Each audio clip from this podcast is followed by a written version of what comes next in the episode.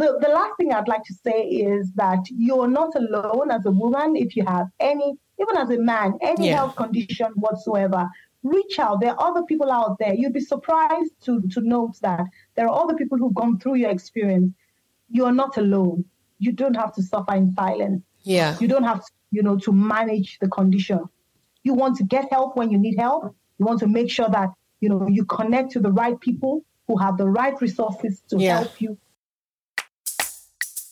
Welcome to the show. I am your host, Anya Fombat, and I spark the heart conversations that challenge questionable cultural and societal norms that threaten the well being of the African community.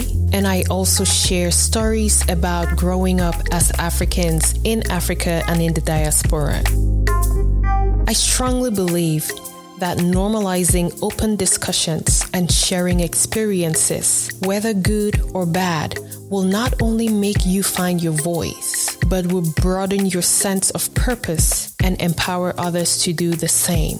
So, if you have ever tried challenging certain African cultural and societal doctrines, or if you have ever felt like it is about time that we confronted these issues in our African community and do better as a people, or even if you have always been interested in learning about the experiences of other Africans growing up in Africa and the diaspora, then you are in the right place.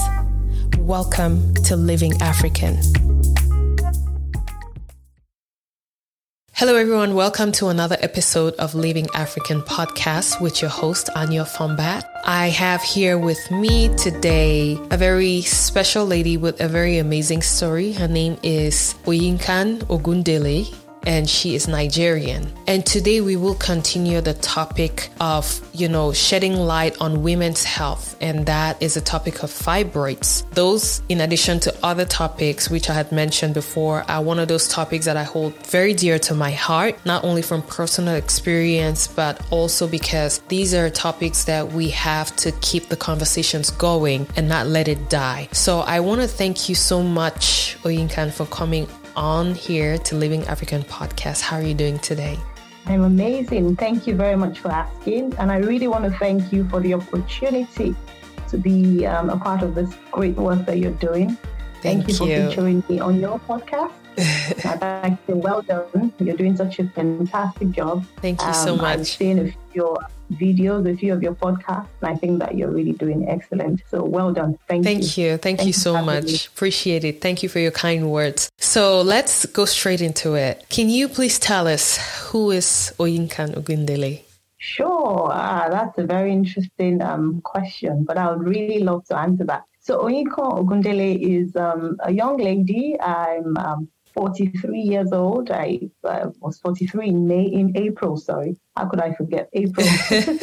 and um, yeah, so um, I'm really, um, you know, blessed. I'm very happy to be alive. Um, I've had um, a bit of a of, of a background with you know fibroids, and you know I see myself as a women's health advocate at this time Yeah. because I look after a lot of people with you know not just reproductive health challenges. I'm seeing that I'm getting into a few other you know um, issues. I'm getting involved in a few other things. I've helped somebody, a few people with breast cancer. I've Hmm. helped a few people with ovarian cancer. I've helped a man with tuberculosis. Wow. I've, you know, sort of assisted, you know, a woman who'd had a full hysterectomy, but then she developed complications from, you know, doctors tampering with or not managing her situation well. And she'd had, you know, her bowels damaged and then had a colostomy bag, you know, fixed Yeah. you know, for about 15 months and, and all of that. So I'm saying that it's not just, you know, reproductive health challenges or fibroids or endometriosis that I'm looking at. We're seeing that, you know, this matter of health is varied. It's not just one thing. And there's so many things, so many issues that affect men and women and children. But we just have to see what we can, how we can plug in, how we can find that niche opportunity to do something, make an impact. So, um, like I said, uh, my experience is with fibroids ma- mainly. So I got diagnosed with fibroids, I think in early 2001 was the first time I really got a diagnosis of fibroids. My first knowledge of fibroids was sometime in 1993, if I'm very correct. Yeah. And there was a particular Nigerian journalist and you know, very popular, very well loved. You know, she had died. We, we woke up to the news on a Sunday morning mm-hmm. that she mm-hmm. had passed on from complications due to a fibroid surgery. Mm-hmm. And, you know, I felt really, t- that was so touching because she was somebody that I looked up to as a mentor. Yeah. She was a broadcaster. She had, she ran um, a, a blog. She wrote, she was an editor of a magazine. Mm-hmm. Um, she was a, a, broadcaster, newscaster, and all of that. So when she, when I heard that she had died, I, I was really sad because I was actually looking up to her, and it was because of her that I'd gone on to study mass communication as my mm-hmm. first first degree. So we woke up to the news that she died, and everyone kept on. You know how people just passed comments, and people were saying, "Oh, well, well she she could have afforded to go to a hospital abroad why did she choose to have surgery in Nigeria? Yeah. You know, why did she do this? It was there, was there were so many questions. But I was really young at the time. 1993, I was I was maybe still a teenager. Yeah. And I wondered, you know, what this thing called fibroids was. But that was all I, I knew about it. There wasn't I didn't have access to the internet at the time yeah. to go and Google and see uh, what are fibroids. But you know, everyone just said fibroids and you know, it's something that it was because she was trying to have a baby and blah blah blah, and that was it. So when I when in 2001 I actually got a diagnosis of fibroids, it was like so the first reaction that I felt after the news broke out that that woman had died was I mean sorry after I got the diagnosis I there was a flashback to that first time when I heard about fibroids. And my first reaction was oh fear like oh my god you know am I going to die you know from having this thing called fibroids? Because the only person that I'd heard that it had happened to you know, had died. Yeah. So that was the first emotion that came to my mind. And but the doctor calmed me down. Um, this was in the UK. The doctor said, "Oh no, you know, you don't have to die. You would need to, you know, just watch it. That it's actually very tiny fibroids. Mm-hmm. They had actually not even grown.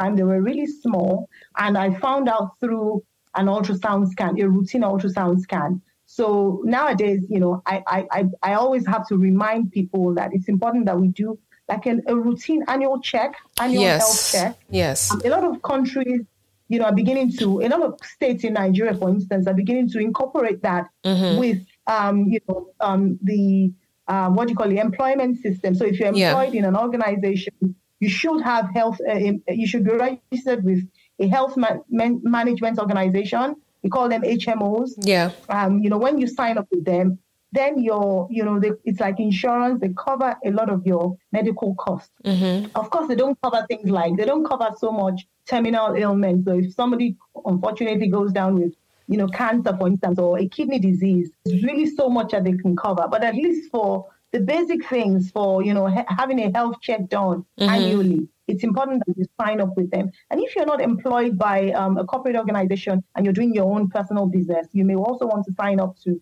you know, health insurance because mm-hmm. sometimes medical bills can actually be a lot. They can yeah. actually run into, you know, 1000000s mm-hmm. And so it helps people to, to be insured. Anyway, to go back to my story. So I was, I was afraid the fear was there and the doctor said, oh no, don't be afraid. Actually, these fibroids are really tiny. They're very small. You don't have to do anything. Yeah. And the doctor told me that we're going to adopt the watch and wait strategy, mm-hmm. which is okay to adopt actually but in hindsight, when I look back um, at how things panned out, I wish that, you know, when he told me that I should continue to watch and wait or we, we adopt that approach, it, it's important that, you know, people, when you want to adopt that approach, you check regularly, maybe every six yeah. months yeah. or every year, things are. I mean, I left mine for about five years. So from 2001, the next time I went to see my gynecologist was in 2005 by that time, my periods had now increased. Hmm. You know, I was using, say, for instance, initially when I started my periods, I was using a pack of pads. I'd now started using about three packs of pads, you wow. know, for my period. So, you know, the increase was really significant. Yeah, exponential. And, you know, and I was bleeding profusely. I was almost hemorrhaging. You know, it was almost like, you know, you let a tap open. That's how my periods were. Actually, to put it in context, I don't know if you're familiar with a fabric called adire. In Nigeria, we have this fabric. It's tie and dye. The procedure to to make yes. this is we call it tie and dye. Yeah. And basically, you know, put your fabric in dye, you tie it, and then you dip it in dye, and then you you know sun it dry. Mm-hmm. And you know, when I had periods at that time, it seemed like you know to put it in context, it seemed like doing my adire, putting my fabric in the dye, and then instead of putting it in the sun to dry, actually taking it and putting it under running tap, Hmm. like tap water. And you know, imagine what would happen. It's not dry yet. Yeah. The, the dye will just wash out Mm-hmm. of the fabric, and all you're left with will be the pure white fabric. Mm-hmm. And so um, I was constantly tired. I began to, you know, feel anemic. I mean, I, I was feeling tired, low on blood. You know, I was just, it was just difficult to to continue. Yeah. But I managed it, managed and managed it until sometime in 2007, when at that time, you know, the fibroids had even increased more significantly. They had grown in number. They had, I think, about 23. They had increased about 23 from the one that was found in 2001. So by that, by 2007, I didn't have a choice but to, you know, to allow the doctors, you know, carry out the the surgery. And it was a South African doctor, you know, that performed the surgery, white South African um, doctor. And you know, one of the questions that I asked was because I was, I was still afraid, and I asked, so you know, what are my chances of survival? He said, oh, as with any surgery, there are risks. There are risks of complications. There are other risks um, associated with any surgery. But that you know, he can assure me that you know he's been doing this surgery for so long. Maybe he said for 20 years, and you know, he mentioned that mine was the number so and so that he had done. I don't remember the exact number that I was, you know, Yeah. in the statistics at the time. But then he also said that, you know, so I asked him, so have you ever had any complications with this kind of surgeries?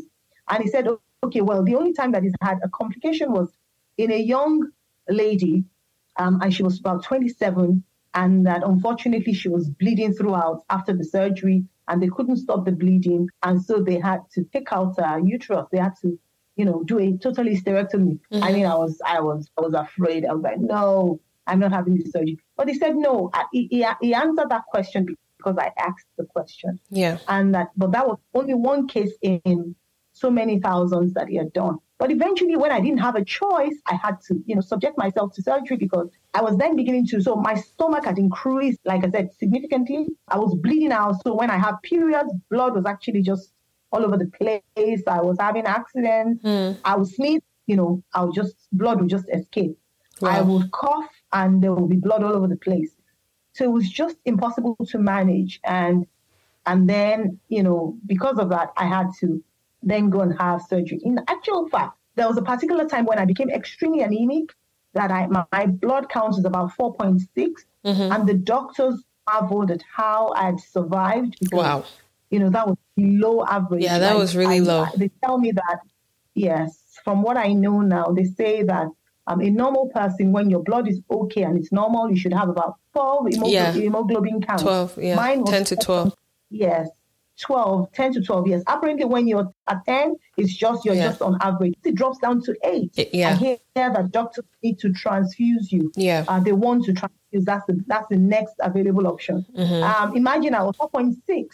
The doctors were, they marveled. They were like, they couldn't, they couldn't believe it. Yeah. I mean, immediately they put me on, I had to get a blood transfusion and Mm-hmm. I got, got about four pints of blood. And immediately after, I began to see the changes like, you know, my skin color, skin tone changed, color came back to my skin. Mm-hmm. Um, my skin was clear. I mean, I'm, I've been fortunate not to have pimples and Yeah. and all the acne and things that yo- a lot of young people have. But at the time, I actually didn't realize that it was because I was anemic that my skin was not that clear because the pimples would need blood as well to Yeah. to thrive. Mm-hmm. You know, that was how bad it was. I was so anemic. I was so tired.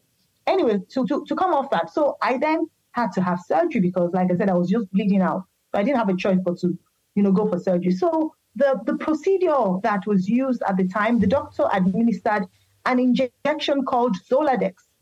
Mm-hmm. So the essence of the injection was to shrink the tumor, and they were looking to minimize blood loss. Yeah. Right. So apparently that drug is used for anyone with any kind of tumor.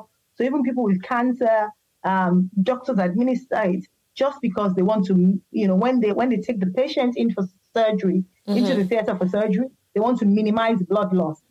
And so they administered that drug. So I took one injection per month for three months. And actually, by the time that the doctor was going to perform the surgery, I told him, I said, Doctor, I called him one day to say, Oh, you know, or when I went for my next appointment, I said, oh, doctor, I don't need this surgery anymore. And he said, why? I said, because my stomach has gone flat. The mm-hmm. fibroids have disappeared. He said, no, no, no, no, no, no. They haven't disappeared. They're actually still there. It's just that they're smaller. Uh, but we still need to go in through, you know, surgically, you know, to take them out. Um, otherwise, they will grow back. So, so that was the that was what the doctor told me about that drug. Mm-hmm. But I didn't actually realize that there was a bit more that, that I didn't know. But anyway, that was in 2007. So I had the surgery done in, I think it was in August of 2007 or June of 2007 or sometime around that time. Anyway, so in, from 2007 to about 2010, I was okay. The bleeding was manageable. It wasn't as bad as as profuse as you know um, the initial time before I had surgery. Yeah. But my period didn't go back normal time before I started experiencing fibroids. I was still having heavy periods. It was just that it was not as bad as before surgery. Yeah. So sometime in 2010, then got married, and um, um, a cousin of mine came to visit me one day, and she started asking, "Oh, so when I when I have a babies? When I, I'm like, I just got married. I mean, we're still we're not even ready mm-hmm. for the mm-hmm. babies yet. Let's just no." But she says, "Oh no, no, no. I mean, at your age, you don't need to wait. Just start." Da, da, da, da. And then she told me about this drug, you know, that people were taking, and that everyone that she knows that has taken it were having multiple children, multiple births. They, they were becoming pregnant and having, you know, multiple births. So I said, I really don't need this drug because, you know, I actually don't have issues with ovulation. Apparently, the drug, I don't know if I'm allowed to call the name, but I don't want people going to buy yeah. buy the drug. over the counter drug. Uh-huh. Um, but a lot of people available in the markets in Nigeria. I'm sure it will mm-hmm. be available in, in Cameroon as well. Yeah. But in, in countries where drugs are well regulated, properly regulated, it's not a drug that should be an so over the counter. Yes. Be, right. But I was able to get it over the counter because you know no regulations. Go, to, go there and Oga so and so chemist will be able to to give you the drug and just tell you you take two a day or one a day or whatever. So I bought this medication, and I it helps women with ovulation um, issues. It helps to regulate the ovulation and maybe to stimulate it and all of that and regulate it. I didn't have issues with my ovulation at the time, but then peer pressure, someone advised me, self medication basically. I bought the drug anyway and I read the leaflet. You know, drugs would usually come with a leaflet. Yeah. So one of the contraindications in the leaflets was that if you've ever had um, fibroids, you know, and you take this drug, you are at risk of, you know, um, developing fibroids again, um, you're at risk of, uh, risk of your uterus getting enlarged, blah, blah, blah. All of that. You know how things can just seem like, what are the odds that it will be me, that I'm yeah. the 1%? But right now, in hindsight and seeing how my journey has, you know, has transpired, I understand that I'm actually the 1% that they talk about, you know, that the ex- that is supposed to be the exception or that 1% chance. I'm that, I'm part of that 1%. Yeah. Right. So I, that, which makes me extra careful now with my health because I don't take chances anymore. Yeah. So right at the time, I looked at the contraindication and I thought, what are the odds that this would affect me? And I didn't think it, it would be me. And I took the drug. I only took one one dosage, like a pack of, of the medication. And surprisingly, maybe about a few weeks after, I started noticing that my stomach was getting bigger. So, you know, I was I thought that, oh, you know, maybe I was pregnant, but then I was having I was doing pregnancy tests upon pregnancy tests, and they were all Negative. Negative. But my stomach was growing. So I was wondering why is my stomach growing? Um, until one day, about the third month, I mean, I, I looked visibly pregnant, except wow. for the fact that you weren't pregnant. Were showing that I wasn't pregnant. So I went to a hospital and I consulted with the doctor, and the doctor said, "Oh my, you know, you you need to have it's suspected fibroids because he had touched and touched, and he said, "Oh, I feel like these are fibroids, but let's go and get a scan done." So he did the ultrasound scan, and he went, Oh, oh my God, you have so many fibroids. Oh my, what are you doing, you know, with these fibroids? There's so many. And I think at the time I actually had a period. So I was also very anemic. And yeah. Very so he looked at the results of my of my blood test, blood count, and all, because he had done a full blood count. And his initial reaction was, What are you keeping this uterus for? You need to get it out. Like, oh my God. You're to die. So it was such a bad, you know, when somebody delivers bad news, the doctor lacked, he was so tactless. Yeah. I would never go back to that hospital anymore. And, you know, people recommended the hospital. It was supposed to be a very good hospital. And the doctor is supposed to be a very, very renowned gynecologist. But on the day, I don't Yeah. know if it was The bedside something happened to service. It's not. Maybe he just had a bad day, but it didn't. Again, I was a 1%, maybe, Oh. because he just said it badly on the day. And I went home crying because he had just delivered the worst news ever. Yeah. Um, this is a young, newly married young lady. The doctor is telling her that, you know, it's best to get this uterus out because the fibroids is just all over the place and it was just consumed, you know, the entire womb space. And there's Mhm. really no need to keep this. And with this anemia, with these iron levels, I might as well just go and, you know, and, um, you know, get the fibroids out or get the womb out. So I went home really crying. I called the HMO and I was crying and lamenting that this doctor is really a bad doctor. Anyway, at the end of the day, what happened was um, I, I left that doctor and, I, and then I went on to consult with other doctors and then decided that, you know, again, I was, my mom said, no, no, no, no, you can't have surgery, eh, you know, anywhere else, you know. So I had this second surgery done again in the UK. Um, and this Zoladex injection was administered the second time. Um, and, you know, and I, I thought that that was okay. But then just before the, the second fibroid surgery, um, the doctors had also told me um, during one of the scans that a cyst was found in my right kidney. And so they were going to continue to monitor it, just watch it. Yeah. And if there were any changes, they were going to let me know. So just before the second um, surgery, they told me that I had, you know, that cyst and that they needed to take it out. And I was like, okay, yeah, I'm having a myomectomy, which is the su- surgery to remove fibroids Yeah. in a few weeks' time. That's fine. You can just do the two um, surgeries at the same time, and I can just heal nicely, and and I'll just go back to work within six weeks. And the doctor said, oh, no, no, no, it's not that easy. Yeah. That's not how easy it is. There are two major surgeries, and that you cannot do them together except you want to kill You yourself. bleed. Yeah, you can bleed to death. The pain. He, no, he actually said that the pain alone Oh yeah. kill me. So he said that I needed, so they're giving me a note to go to the hospital for the other, you know, surgery. So right after I'd done the fibroid surgery, I was prepping for the right partial nephrectomy. The surgery was called Yeah. because it was a it was a um, surgery to remove um, a part of the kidney. So during the pre-op um, assessment, the sonographer was then, you know, doing another scan, and she was like, "Oh my god, my god, what what are these things? Oh, you have so many of them." And then she, it turned out that they were fibroids, and I was like, "No, no, no, you're kidding me! You can't be serious! Like I had surgeries. It's not even six weeks yet. Yeah. You know, my notes. It was at this hospital. There's no way that I would have fibroids. She look at them. Look at there's so many. Lo and behold, less than six weeks after my second myomectomy surgery, I realized that I needed a third one. Wow. And I was like, what? What's going on here? I mean, I was hysterical. The doctor put it in my notes that the patient became hysterical because I was just crying and I couldn't understand what was going on. He then asked if I had who my next of kin was. Then he called my mom and was, you know, explaining everything to her, you know, and then next thing anyway, at the end of the day, I decided that, you know, I was going to allow them have perform the the surgery to remove the cyst from my kidney. Ah, if I'd known what I know now about that surgery, maybe I wouldn't have allowed it. But good, thank God that I actually didn't figure it out, or I didn't find out. I didn't do any research about it at the time because if I did, maybe I would have said that they shouldn't do the surgery. It was a, it was a major. Apart from the fact that it was a major surgery, it was also an invasive Invasive. Yeah. surgery. They were poking and prodding. How do I know? I watched um, a demo, a video online subsequently because eight weeks after I'd had the surgery, I couldn't stand upright. I was so crouching over. I was in so much pain. Then the doctors said that apparently the reason I was in that much pain was because they had cut through a nerve that goes through my spinal cord. And so, um, you know, and that's why I was experiencing a lot of pain.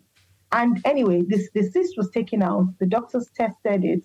They said that it was a it was a carcinoma. It was a renal carcinoma, which obviously, as you know, is a cancer. Yeah. So, but because they had found it early, they had nipped it in the bud. Uh, it hadn't spread. It hadn't gone anywhere else.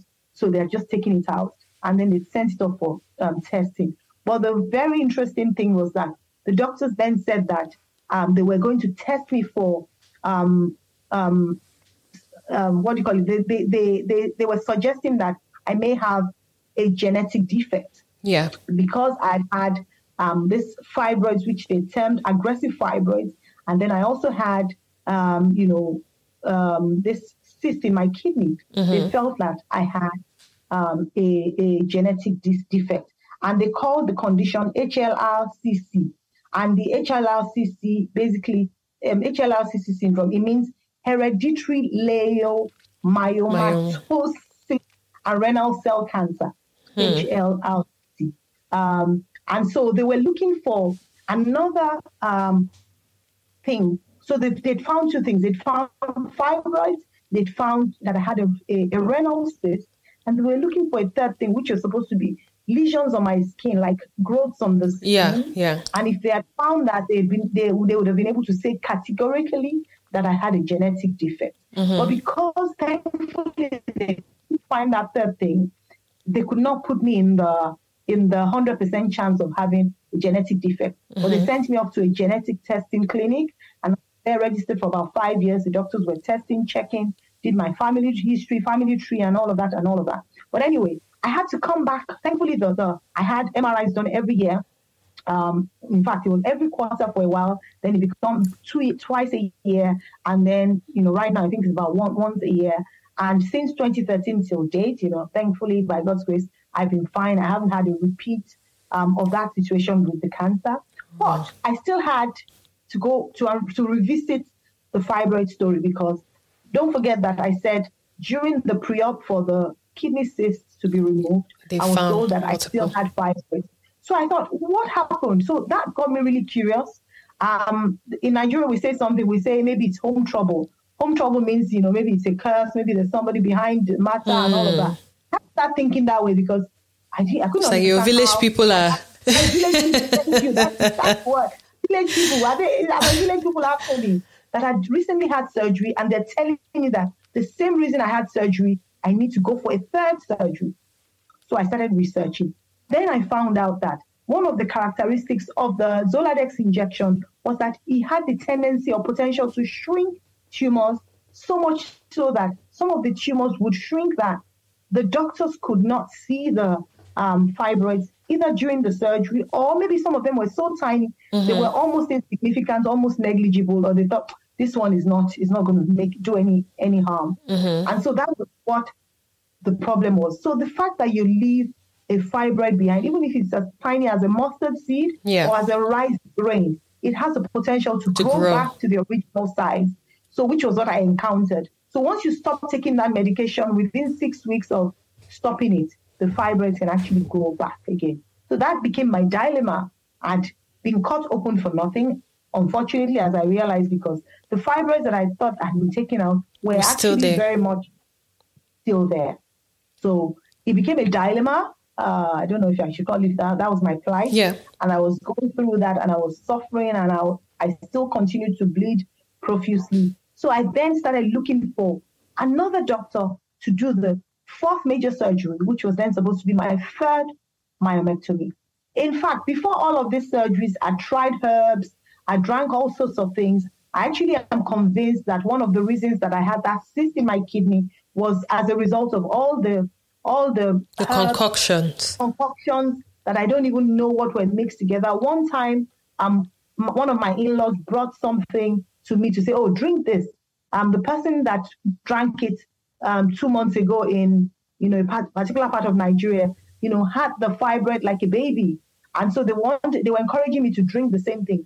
And lo and behold, when I put the drink, they brought it in a in a plastic bottle, but it was a dark container. I couldn't see the content. So as I lifted, they said, "Don't put it in a cup. Just, just you know, carry the bottle to your mouth and drink it." Oh, wow. And as I was as I was about to do that, this stench that came out of the of the bottle, the smell. Wow! It was like a mixture of petrol and kerosene. I don't know if you know that. Yeah, yeah. It was like it seemed like you know something really potent, something really strong. And I was like, "What is this? What's in this thing? Do you guys want to kill me? Oh How bad can this thing be that you're bringing me this?" They said, "No, no, no, drink up, drink up, drink up. Don't don't say you're not drinking it. We knew that you would say no, and that's why we like no, but you can't give me something like this. I don't know what is in it. What exactly you know, they gave me all sorts of things. On that day, I refused. I refused bluntly. I said, no, there's no way I'm drinking this thing. Mm-hmm. But you know, for that time, I drank all sorts of things. Yeah. In fact, one day recently, I met a lady who told me that someone adv- advised her to drink cactus juice from cactus plants. Mm-hmm. I know you know you know the cactus plant. A lot of people say it's poisonous. Um, I don't know how somebody will tell her to drink it. Yeah. Um, but what she, the reaction she had was that her entire mouth, she had a sore gum everywhere in her mouth was sore. Um, her mouth peeled. Yeah. So you know, people when you have a medical condition that you don't seem to understand, also so people will come with advice. Sometimes the advice may not even make sense. In fact, a mad person can tell you that, oh, all you need to do is go and drink water from so and so place and you'll be fine. And if you're not careful, you will take that advice just because you're looking for a solution. Well, you're desperate. So yeah. This is because people should not be desperate to start trying things that are not tested. Before you take anything that is a herb, ask to see someone who's taken it before. Ask to you know, ask questions. You ask a doctor first of all, like ask a medical no, someone who's specialized yeah, in that field to tell you. Yeah, you know they'll tell you not to that to nothing works, but yeah. you know sometimes we don't believe them. We think you know they're they they they they're biased. You know they think if you get anything really strong like a gin or alcohol, it can break down the fibroids, but that's actually a lie. Yeah. Fibroids are muscular in nature, and yeah. so you know, the, the, the way they are, their muscles and nothing breaks them down except really if you have a miracle or you know you have surgery. Surgery. Yeah. So that that that's what I want to want to say. I know there are people who say that they go on a diet, they juice, they do this, they do that. I have not seen anyone who, by myself, I can say I know that this has worked for. So if I have somebody who's who, who has gone through that process, I'd actually like to follow them and I, I'd like to see the results and then I'll be able to recommend. But for now, I know just a few ways. If you don't get divine healing, know that you go medically, you get medical healing. Those right. are the two ways that I know yeah. right now. Nothing else works as far as I'm concerned. Yeah. So um, that's that's it for that. So then were you going to say something? I don't know. oh yeah, I, I, wanted to just add that actually, you know, well, first of all, the disclaimer for this episode is that we are not well, we're not specialized in fibroids or women's health from a health professional perspective. This is strictly based on personal experience and just external experience as well. So all the things we're saying is are not factual. You know, they're based on experience in general. But what I wanted to add to what you said was, you know, I personally have probably met just one person who based also based on her experience has had some sort of success with fibroids and uh, i think i interviewed her in one of the earlier episodes i think the title is a different perspective of healing from fibroids, something of that sort. I'm going to share that with you, and I'm also going to add that to the show notes of this episode. And I was watching it earlier on. I actually saw saw that. Right, right. So I would actually recommend that you reach out to her, to Mane. That's her name, Mane Ndoping. Actually, I recommend that you reach out to her just to pick her brains and see, like you know, her point of view and her reasoning and her own experience, you know, because the, the thing too is that, and that's also one of the things that we will address eventually. We're used to always doing something because somebody else has done it, you know, like the multiple examples that you have given to me, like, you know, your family member or a loved one will say, Oh, take this. Somebody who did this has, you know, had this kind of thing. But then sometimes even medications, even medically, medications may act, people react differently to medications. You know what I mean? So I'm just saying that to reinforce what you're saying, you know, that it's very important for us to really know what we're putting into our system and not just taking it because somebody else has taken it you know. So yeah, that's just what I wanted to add. But it's a very interesting perspective. Medically, I have not like seen anybody that has been completely healed from fibroids with any other way than, you know, our I mean, th- there's no there's no cure to fibroids by the way. You know, there's a lot of research that has been done. This one is a fact. A lot of research has been done and, you know, they're still trying to even understand the source of fibroids, you know, but ways to make it better, like you said, surgery. And just because the fibroid has gone away does not mean that it cannot come back or just because it's small does not mean that it cannot grow you know so but Mane's story. That's the only person that I have heard her story, and it got me thinking, like, huh, there may be something into it. But then again, that approach that she took towards fibroids is relative to her and not like a universal approach. So I totally agree with you. Sure. And the other thing that I'd like to say is that, you know, it also depends on the size of the fibroid, yeah. um, the location of fibroids and all of that. There's so many factors that we have to consider before we, you know, choose the best um, option. Option, but yes. I was actually watch, watching Manu's, listening to Manu's, you know, Story. podcast. Mm-hmm. But I didn't, I didn't finish listening to it. So I'll, I'll listen and, and definitely, I like to connect. I like to, you know, um, you know, reach out to other people and hear their experiences. And if it's something that works, Yeah. trust me, I'll be recommending whatever it is that she's used. Um, Yeah. Asking other people to try it and Yeah. you know, because you know the research that you say you know have been done or have been done, um, it, they, they they're being done, but it's actually not sufficient because it hasn't really, really, you know, we haven't been able to say categorically Yeah. this is real cause of of fibroids. Fibroids, so yes. yes, and so until until that we, We can find the cause. Yeah. Yes, until we find a cause, you know, we Cannot find a solution. continue Yeah. We need to have a problem to solve. Yeah. to be solved. Yes. Yeah. So, so, so, thank you for for uh, providing that insight. And then I would like to say, so basically, so that was my second surgery. So, and then I needed a third surgery. And then after the kidney um, episode, let me let me leave that part out because it's another long story.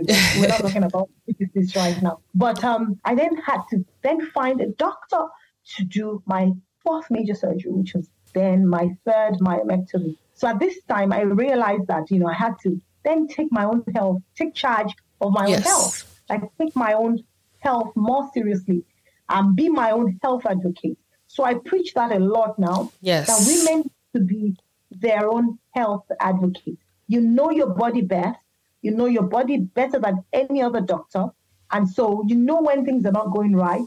Right now, I know how I'm feeling. And if I feel something that I didn't feel yesterday, I know to raise, you know, to, to, to question it.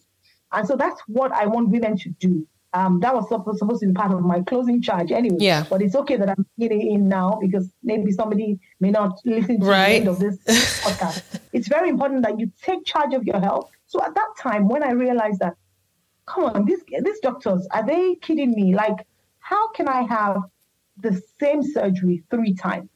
What's going on? You know, I began to research, and then I found out that the, the Zoladex injection that was being used for me, maybe it works for other people, um, but it wasn't working for me. And the other thing is, I suspect that they, they're not they're not taking feedback.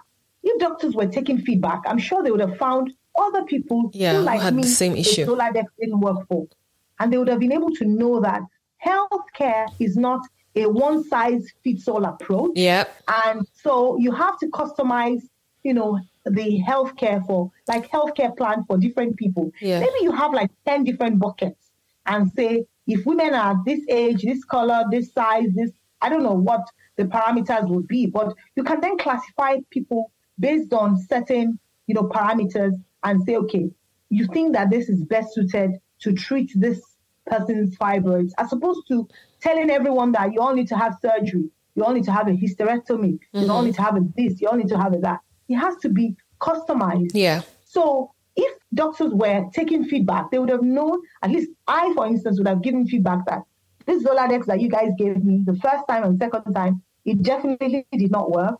And so you should, you know, consider other options for some women when they've, you know, when they've had repeat, you know, sessions with, with fibroids. Anyway, so at that time, I was then looking for a doctor who was not going to use Zoladex. I knew that was consulting with a lot of doctors abroad. A a lot of them actually use this injection. So I then came to Nigeria to look for a doctor. So I found, I consulted with so many doctors actually. Um, and that's why right now I preach. So when I say preach, not, not Yeah, yeah, preach yeah. I- I know, I know what you mean. But I advocate that women should have a connection. That is important that you have a connection with your doctor. And when I say connection, you have to feel like this doctor knows what they're saying. You Yeah. feel comfortable with what they're saying. You feel at peace when you're with them. Yes. You feel a point where if you're They want your best person- interest. Yes, you know that they want your best interest, and you feel like to, to you, it's like you're almost in the hands of God, basically, yeah. when you're speaking to your doctor. Right. So I was looking for, I, I mean, I was looking for that doctor who I would connect with. And there were so many other doctors who were very much qualified and I just didn't connect with them. Some of them sounded like, you know, one one time I consulted with a particular doctor. He sounded like a butcher because all I kept on hearing was, "Oh, oh these are just fibroids. We just need to cut it, cut it." And ah. all I could hear was, all I could see was a picture of a man in an abattoir where they cut, cut um, kill rams. Uh. This guy is just cutting me, and that was all I could see. And I was like, oh, this guy is butcher. So you know, have you know, that thing that checks you. I always say that women, you know, we, human beings really, when you're in a place of danger, there's something that corrects you. There's something that yes. checks you. There's something that tells you that this is not safe. I don't know about your, your instincts, in, you know, growing up, but in the part of Nigeria where I'm from, people talk about, you know, when you enter vehicles that uh, I don't know how to say this. We call something one chance. Like people get into vehicles where um, someone's about to rob you, or you know, or rid you of your possessions. Yeah. You know, when you get into such vehicles, sometimes you know something that checks you. Yeah. You know, if you're if you're a Christian, you say it's the Holy Spirit. If you are not a Christian, you may say it's sixth sense. I don't know if you know other people of other faith have. You know, mm-hmm. I'm sure we all have it, but there was there will be something that they call it. But that mm-hmm. thing that checks you, that tells you that you're in a place of danger, I want you to put it into use when you're with your doctor going to your doctor is almost like going to your mechanic. Yeah. You're taking your car to a mechanic. If you take your brand new car to a mechanic that is not trained to look after that car, that car will come out worse than it went in. Yeah. You know, it's the same thing as you going to a doctor who you don't feel a connection with, who is not equipped to look after you. You understand? Mm-hmm. You will come back battered, even worse than when you went to see the doctor. Yeah. So so it's important that you connect to your doctor. When I found the doctor that performed my final surgery, I knew it that yes, I'd found the right person because everything that he said was in alignment with the things that I was, you know, that I'd researched and I was looking to find out. So, and then he, he kept on assuring me, okay, madam, you know, this is what we need to do now, right now. Mm-hmm. Uh, the, the fibroids are sitting on your bladder. It's beginning to affect your kidney. It's beginning to do this. If you don't do this, this will happen. And I was connecting with everything he was saying. I didn't feel like I was talking to a which of course he was still saying the same thing. Yeah. It was, it was going to cut the fibroid. But yeah, but it's the way he said it. It was not the way he said it. It didn't sound like I was speaking to a butcher. You know, you can talk to you know really qualified doctors, and you don't connect with them. And I also want women to know that not every doctor is your doctor. The same way, not every mechanic is your car mechanic. So yeah. you can't take a Mercedes Benz to um, a Peugeot um, workshop. Mm-hmm. You may not that, that that person may not be able to fix it. So you just need to find the right doctor, connect with your doctor, be sure that that person is your doctor, and prayerfully consider it. And you know you'll be fine. I'm here as somebody who's had four major surgeries, and you know I'm doing well, doing better than where I was coming from before I had even the the, the, the surgeries. Mm-hmm. I mean, I still have my uterus intact. Everything is still fine. Wow. Um, and I, the other thing I'd like to also encourage women. A lot of doctors say, "Oh, hysterectomy is the is the only option." They talk to women because they see the size of their fibroids, the number of the, the, the multiple, you know, fibroids that they have, and the first thing they recommend is hysterectomy. I want women to have it at the back of their minds that sometimes doctors actually are working to their own interest. Yeah. They're looking for the, the, the thing that would work quickest, um, the solution that is the easiest, easiest. for them to deal with. Yeah. They're not looking, actually, it doesn't outcomes. mean that they've, they've, they've considered the outcomes for you. And they are looking, only a few doctors are actually, you know, looking at it holistically and saying that, okay, actually, this woman still wants to have a child. This woman is, is 25. You know, if we take out the uterus, um, how is she going to, you know, menopause? Is she was she going to need a hormonal treatment? All of that. Not all doctors think through like that for you. They're just looking to solve the immediate problem. They don't yeah. mind if you come back in two years' time. So that's the reason that you want to be your own health advocate mm-hmm. and you want to see what's best for your own body before you make a decision. And wow. it's the reason that I also ask women before you go to any doctor, you want to also find a few people who've gone through that same experience. Ask for their experiences. If it tallies with your experience, it's possible that you may be able to use their story to map out a treatment plan yeah. for yourself. Yeah. Oh, wow, this feels like revelation to me actually because it's the first time I'm saying what I just said now. that you want to find a few people. It basically just came as Rhema. Yeah. You may you may want to find a few people who've gone through the same thing that you've gone through, and you know, knowing what they've been through and relating it with how you feel, you may be able to map out a great treat- treatment plan for yourself. I think that's it in a nutshell. Um, I'll let you, you know, take over from here. And but I would Girl. like to actually sleep very well. I'm better than I was six years ago. I've not been sick in five years. COVID came. I'm the only one that I know that hasn't had COVID. Mm-hmm. Everybody else that I've come in contact with has had COVID, including members of my own family, Right. including people that I live in the same house with. Uh, people had COVID, and miraculously, I don't know how my immune system is so, so, so tight right now. Yeah. I'm not sure if it's from all the blood transfusions that I've had or all the charcoal that I ate because, oh, I didn't tell you about my experience with Pica. So when I was very anemic, I had this encounter, this experience with Pica. And Yeah. I accidentally found out that it's called Pica because Yes. one day I, I, I was tempted. I ate charcoal. And you know, if you eat activated or treated charcoal, I think that's okay. Yeah, it's but fine. if you eat charcoal that is kept in the most unkempt conditions, you know, you begin. I, I had that fear that you know maybe I did eating poison, um, and that was what made me go onto the internet to see. I'm eating charcoal. What are the side effects? And I think, you know, a community of crazy people on the internet um, that are suffering from something called pica. So pica is a condition where your your body is craving non-food items. Yeah, non-food you know, item. to satisfy a craving. It's usually because of a deficiency. Yeah. Um, it could be an iron deficiency. It could be uh, some other kinds of deficiencies. But people who suffer anemia, you know, have pica, and I Yeah. experienced that a lot. I mean, I had my white blood count at some point was twenty-seven thousand. The doctors were like, "What is this?" A normal count should probably be a five thousand or so. Yeah. And they were battling to bring my temperature down. You know, I was in such a bad state at the time. But right now, I've not been sick in five years. I'm Wow. like, you know, I just need to go to the doctor just to go and, you know, smile at my doctor Yeah. because otherwise, you know, the doctor will just think this lady hasn't come to see me in a long time. So that's basically where I'm at right now. Everything is doing well. Even my hair is looking good. Right? Everything looks snatched. right, right. Thank you so much for sharing your story. My goodness, like there's nothing more to ask. You've just said everything.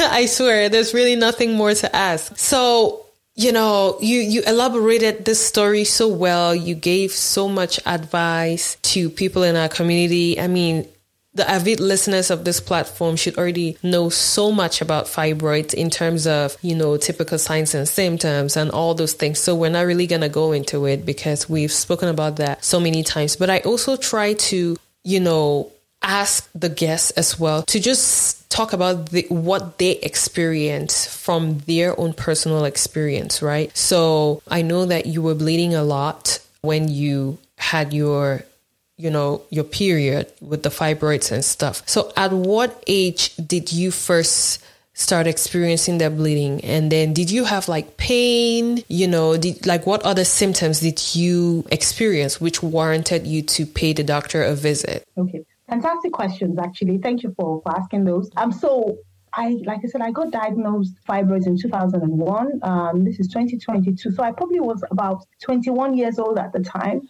So which brings me to the, the to the question a lot of people ask that, oh, we thought that fibroids only happens to people who are much older. No, fibroids, we're beginning to see younger, much younger people. Yeah. Um, you know, 18 and, you know, to about 21, 27 having fibroids. So fibroids is not something um, that just older people have. Any woman with a with a uterus can actually have fibroids, and I got diagnosed at a very very young age. Yeah. So I probably started experiencing the heavy bleeding maybe at age 25.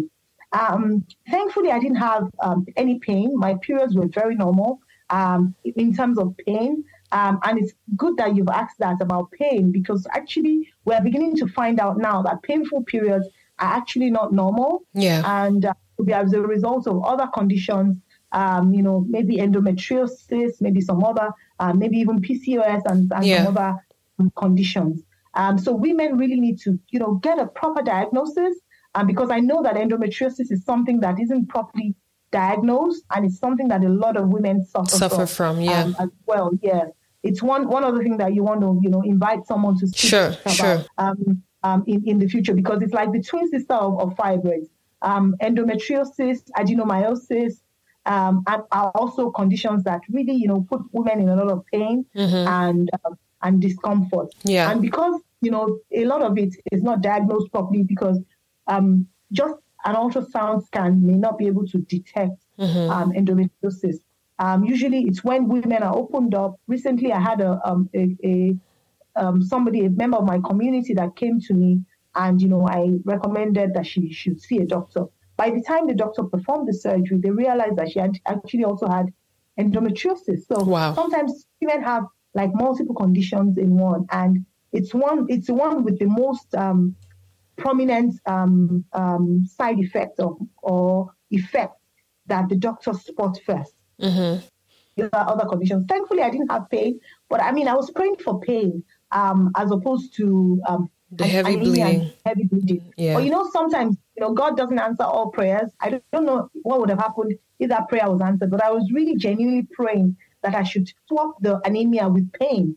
My threshold of dealing with pain is a lot higher Yeah. than you know uh, what other people experience. But I don't know if I, if the kind of pain that I prayed for, if that pain came, maybe I would have said, "Oh God, you know, I don't actually want this pain." I Right. prefer to, you know, but I didn't like the experience with the anemia, and so I was really, really praying for pain. But the other symptoms that I had was, you know, bulkiness around my my Abdominal um, area. stomach- Mhm. abdominal area. It was so big, and I was experiencing a lot of bloatedness. Um, I found that when I was drinking, you know, I stopped drinking milk because every time I drank milk or took yogurt and things like that, I could just feel like my stomach begin to grow immediately. So people with fibroids, you know, want to, you know, cut down on things like milk, you know, red meats, um, you know, even white starchy foods, bread, pastries, and all of those those things, processed foods. We want to cut down on them as much as possible, and you know, boost up our fruit and fiber intake.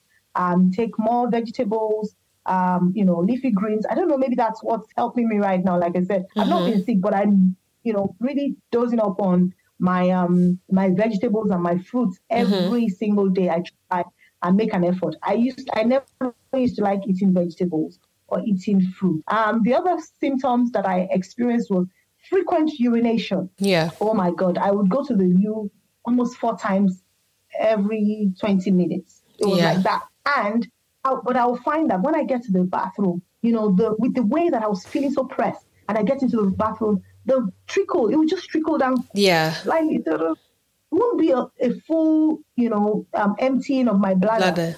And five minutes after or 10 minutes after, I feel like going again. When I asked my doctor, the doctor actually explained why that was happening, that I was not, you know, because of the way the fibroid was sitting on my bladder, you know, I wasn't expelling all the urine, but the urine was still there. So I would go back and I was like, I'm tired. I'm actually not one person that likes going to the loo, especially when I'm not in my house. I'm not Yeah. comfortable using people's bathrooms. Imagine me having to go to the bathroom every so often. So Yeah. very, very uncomfortable.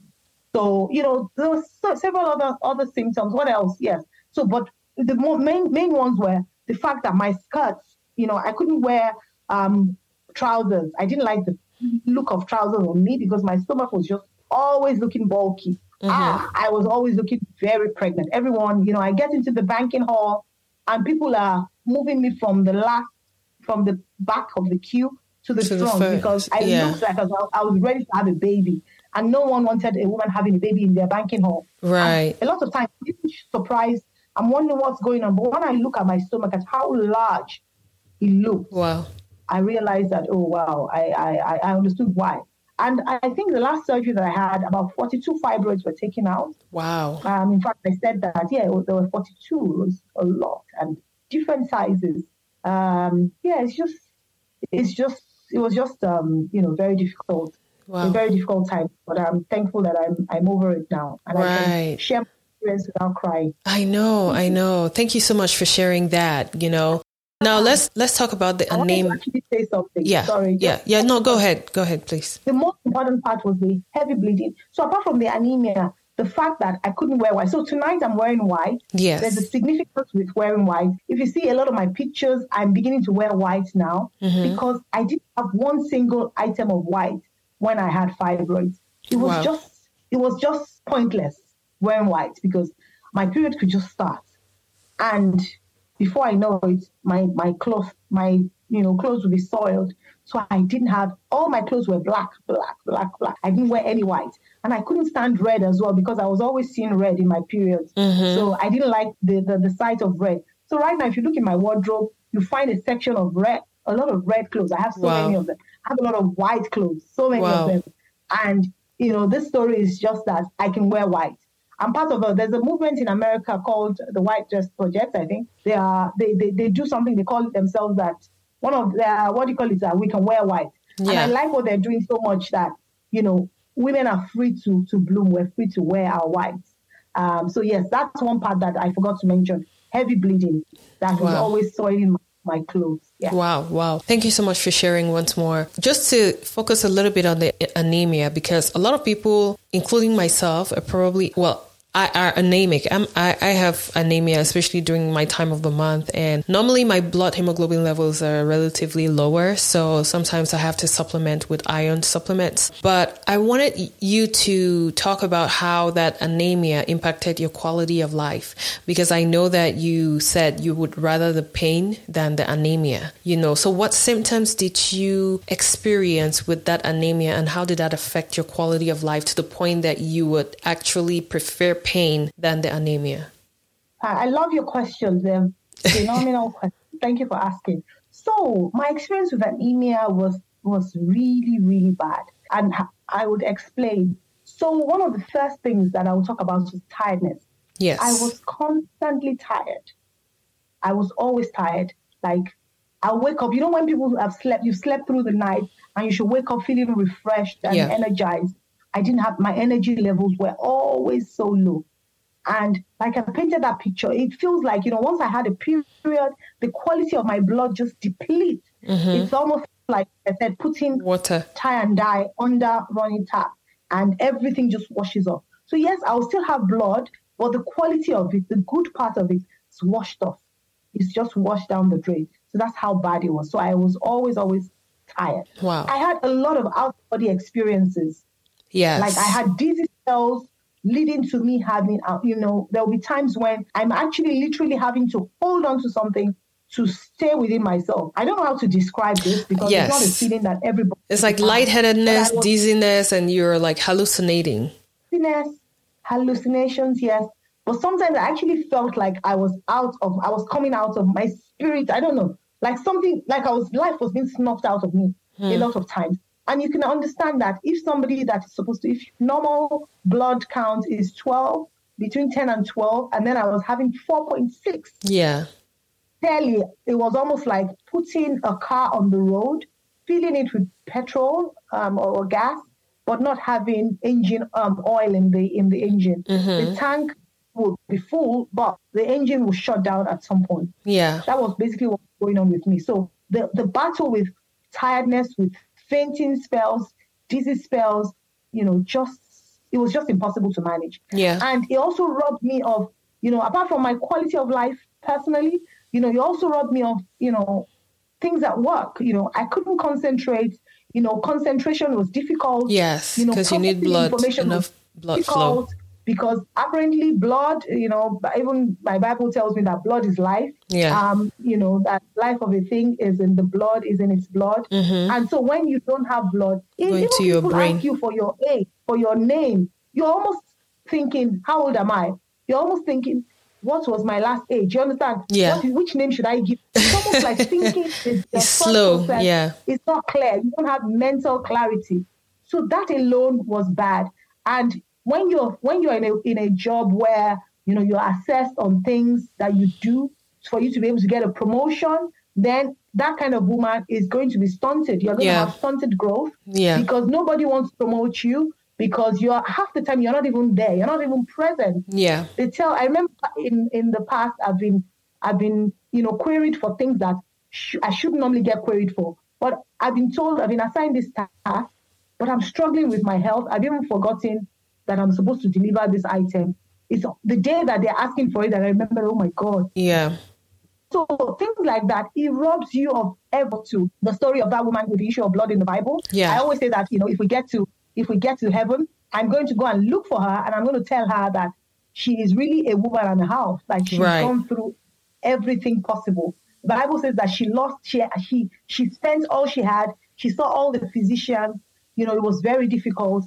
I know that at the time, even I'm, I'm sure that she couldn't even have gone into church yeah. for anyone to have prayed for her. So it was such a difficult thing that she went through. And so I just I just want to encourage women out there. If you have yeah. this thing, you know, find a solution to it. Don't continue to live with it. You yeah. cannot continue to live with anemia. It is dangerous. A yeah, it is. Die. Yeah. Oh, yeah. Yeah. I mean, I almost, yeah. I, I personally, on a personal level, like remember I said I'm normally on the lower end of, you know, the spectrum when it has to do with the normal limits of the hemoglobin in the blood. And I remember several years ago, I had a twin miscarriage and I remember I mm-hmm. lost mm-hmm. so much blood in addition to the fact that I was already borderline low in hemoglobin levels. I lost so much blood. I think my hemoglobin level was about six or yeah, something of that sort. And they had to do two blood uh, bags of pints of blood. I, they had to transfuse two pints of blood into my system, and I experienced the the symptoms that you just spelled out. In addition to that, one of the very prominent symptoms that I also experienced was like extremely fast heart rate, which is tachycardia, especially when I, I mean, I didn't even have to stand up. Like when I was laying on the bed and I sat up, my heart rate just went off. And that's just because, you know, the heart actually pumps the blood, right? So when there's not sufficient blood circulating in your system to balance off the heart rate, then the heart now tries to overcompensate for that low blood levels in your body and tries to overpump the blood, you know, to go through the body and make up for what's low. And in that case, it's very, very easy to have like heart failure or something of that sort because your heart just overworks itself and then it starts failing, you know? So those are one of the symptoms that you know, people can watch out for, you know, men and women who are anemic can also watch out, especially when your blood levels are getting dangerously low that you may need a blood transfusion, you know. So thank you so much for sharing that. Now let's talk about the organization that you started. You have such an amazing story, and I'm very sure that you actually had such a reason. In French, we say raison d'etre, you know, to start that organization because I'm very sure you wanted to, you didn't want other women to go through what you went through. So, can you please tell us more about your organization and how the audience can support you? Thank you. Thank you for that question. You're absolutely spot on that I didn't want any other, or I still don't want any other woman, any other person to go through the things that I had to go through. I believe that if I had somebody who was doing what I'm doing now at the time that I was going through you know, my experience with fibroids, I would not have needed um, four major surgeries um, to get into to the place that I'm at now. So I, you know, started during in 2020, July of 2020, I started this organization called that I call My Gynae, uh, My Gynae Foundation, and we we do a few things. We um, try to help women. When I say we, myself mm-hmm. and you know members of the community, because we're building a community. Mm-hmm. It's, it's beyond me, so I'm not going to continue to say me, me, me. Mm-hmm. Yes, I founded, you know, uh, but you know we're working with a lot more people um, to make sure that we are reaching um, a lot more uh, more women. But what we're doing is um, number one is providing information. Obviously, there's a lot of information out there, mm-hmm. but information, like I said, it's it's not a one size fits all approach. And people need to understand that we have to, you know, customize healthcare. So when you're dealing with fibroids, what sort of fibroids are they? Where are they located? Those kind of questions will help women, you know, will help us make informed choices and know how to deal with, you know, the particular type of fibroids that this person has. But yeah. because of the number that they have, these are the options that are available to that to, to this person. So information is out there, but yeah. making people understand or pick the information that works for them is number one thing that we do. Mm-hmm. So, yes, there's availability of information, but helping to channel the information rightly, helping people connect to the information the correct way is one important thing that we do. Number two thing that we do, and apart from raising awareness, is that we also walk women through that journey. Uh, like I said, if I had somebody doing what I'm doing now, I would not have needed the number of surgeries because I would have known to ask the right questions. Yeah. I would have known for, for a fact that when doctors leave fibroids behind, they will tend to grow back. I mean, doctors are, you know, people say that, oh, how long does it take for fibroids to grow back? In July, on the 16th of, sorry, on the 16th of November, I celebrated five years of living without fibroids. I mean, I still feel my stomach, I still touch it. And this is me from coming from a place where I had, um, I had um, a diagnosis of fibroids six weeks after I had a surgery. You know, for me to be five years without it means that if you find a doctor that does the right thing, or if you do if you if you find the right treatment fibroids don't have to you know to occur that frequently. Yeah. Yes i do understand that new ones can grow even after all the old ones were taken out. But i want doctors to at least know that they want to take out everything. Because i speak to ladies and i hear them say oh the doctor said i have six fibroids but we only need to take out two uh, mm. because those are the ones that are in the cavity of the uterus. The other four are not very important. They're outside. What happens when you leave those ones? They grow back.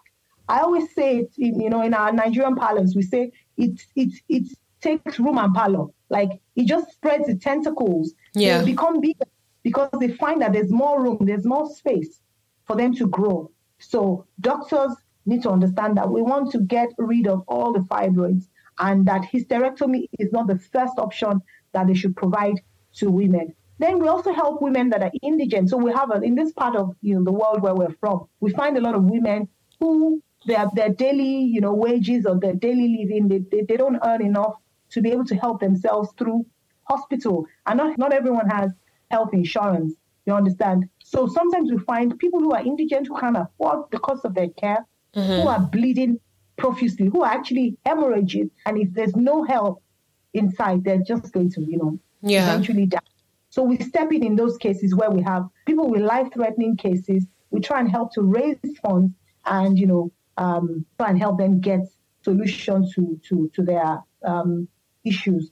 Um, so those are those those are some of the things that we do. We're also building a community where you know people are sharing experiences. So yeah. I've had this. Ex- I share my experience. You've had the same experience. You share your experience. And like I said, with other people's experiences, women should be able to map out by themselves yeah. a treatment plan, a treatment pattern that works for them. Yeah. And remember that there is no one size fits all approach yeah. to health. Yeah. Um, so what we do with My Gynae, and we are on um, www.mygynae.org, and Gynae is spelled G-Y-N-A-E. Mm-hmm. I like to spell it out because there's the American, apparently there's the American, yeah. and there's the British. Yes, yes. so, yes so gynae.org. We are available there, so anyone looking for information can connect with us um, via that. We're available on Instagram. Its uh, handle is My Gynae Issues. We're available on Facebook. We're and um, and on YouTube. We're called My Gynae Issues Foundation. Um, on those platforms, I'm going to try and you know see how we can you know, modify all these names so that everything is uniform. But initially, when I got the idea, when I conceived the idea, I called it my Gynae Issues Foundation. But then, you know, brand people, some people came and said, oh no, you don't want it to sound so negative. So right now we're promoting my Gynae. We're leaving out the issues and, and all. But the name that is actually registered right. is my Gynae Issues right. um, Foundation. So yes, those are those are the um, um, avenues that you can reach us on. Um, yeah. I'm also um, available on on Instagram. Um, I'm at Lady Oyin O on Instagram. People can connect with me. Yeah. Um, I don't charge any money for the work that I do. I do it with so much zeal and passion because, like I said, I don't want anyone else to have to experience four major surgeries yeah. just to get rid of fibroids. I always say that fibroids is just a condition. Right. It's not a death sentence. It doesn't have to be a death sentence. I know women who've had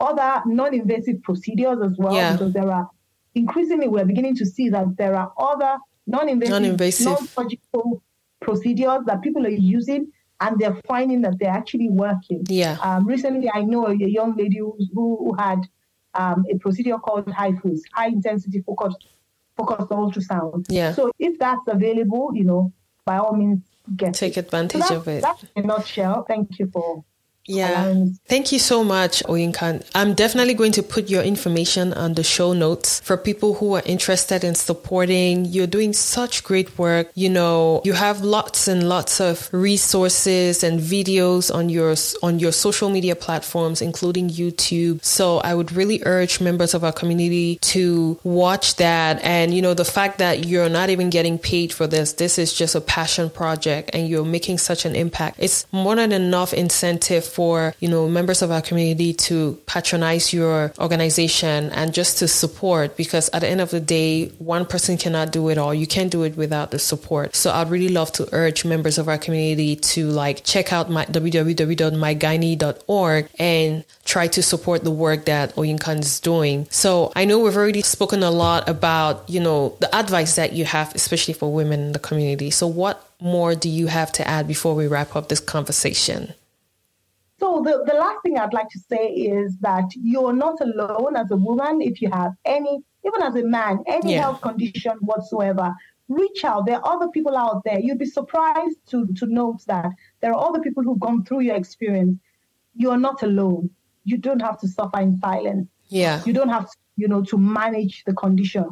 You want to get help when you need help. You want to make sure that, you know, you connect to the right people who have the right resources to yeah. help you thrive. That's what I want to say. And, and, and that women after fibroids, there is life after fibroids. Um, if you had the opportunity to see before and after pictures, you'll be able to see that, you know, there is um, life after fibroids. Yeah. And that's basically what I want to say. Right.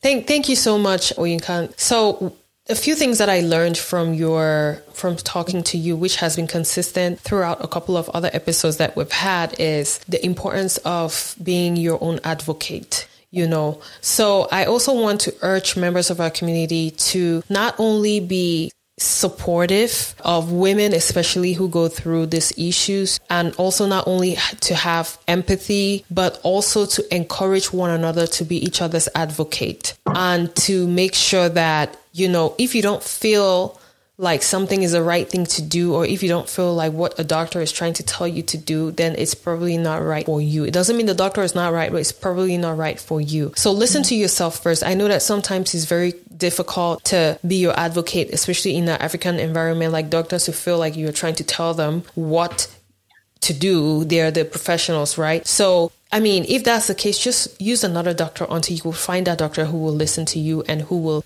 basically, for lack of a better word, vibe with you. Because your situation is evidence that for all the women who are very shy, who are shying away from doing surgery, fibroid surgery, or at least who are discouraged and afraid, your own experience is evidence that you can have all those surgeries and still come out right and okay on the other side. So thank you so much. I really appreciate you sharing your story. You know, I really hope that the conversation doesn't end here. And it's definitely not going to end here between both of us. And also on this topic, you know, I will closely be following what you're doing through your organization and I'm sure to send my own support as much as I could. And I just want to thank you immensely for taking the time to share your story on this platform. And I guess we will talk more. Definitely. Just before you go, I just, as you were talking, I remembered, but I'd like to put it, because you, you already touched on it, yeah. but I'd like to say that women are allowed several opinions. So you need, you, you allowed a second opinion if you need one. Yeah. You allowed a third opinion. In fact, I say to women, if you need a tenth opinion, by all means get it. Yeah. The chances are that if all the doctors are saying the same thing, yeah. They're all they're they all right. it means that you know that's the, the option that you should you should choose. Yeah. You should never you know be compelled to do something that you know works doesn't sit your, right. Your, your uh, belief. Yeah. Mm-hmm. Thank you. Yeah. Thank, Thank you, you so much. Thank you. You're welcome, and I'll catch you in the next episode. Bye.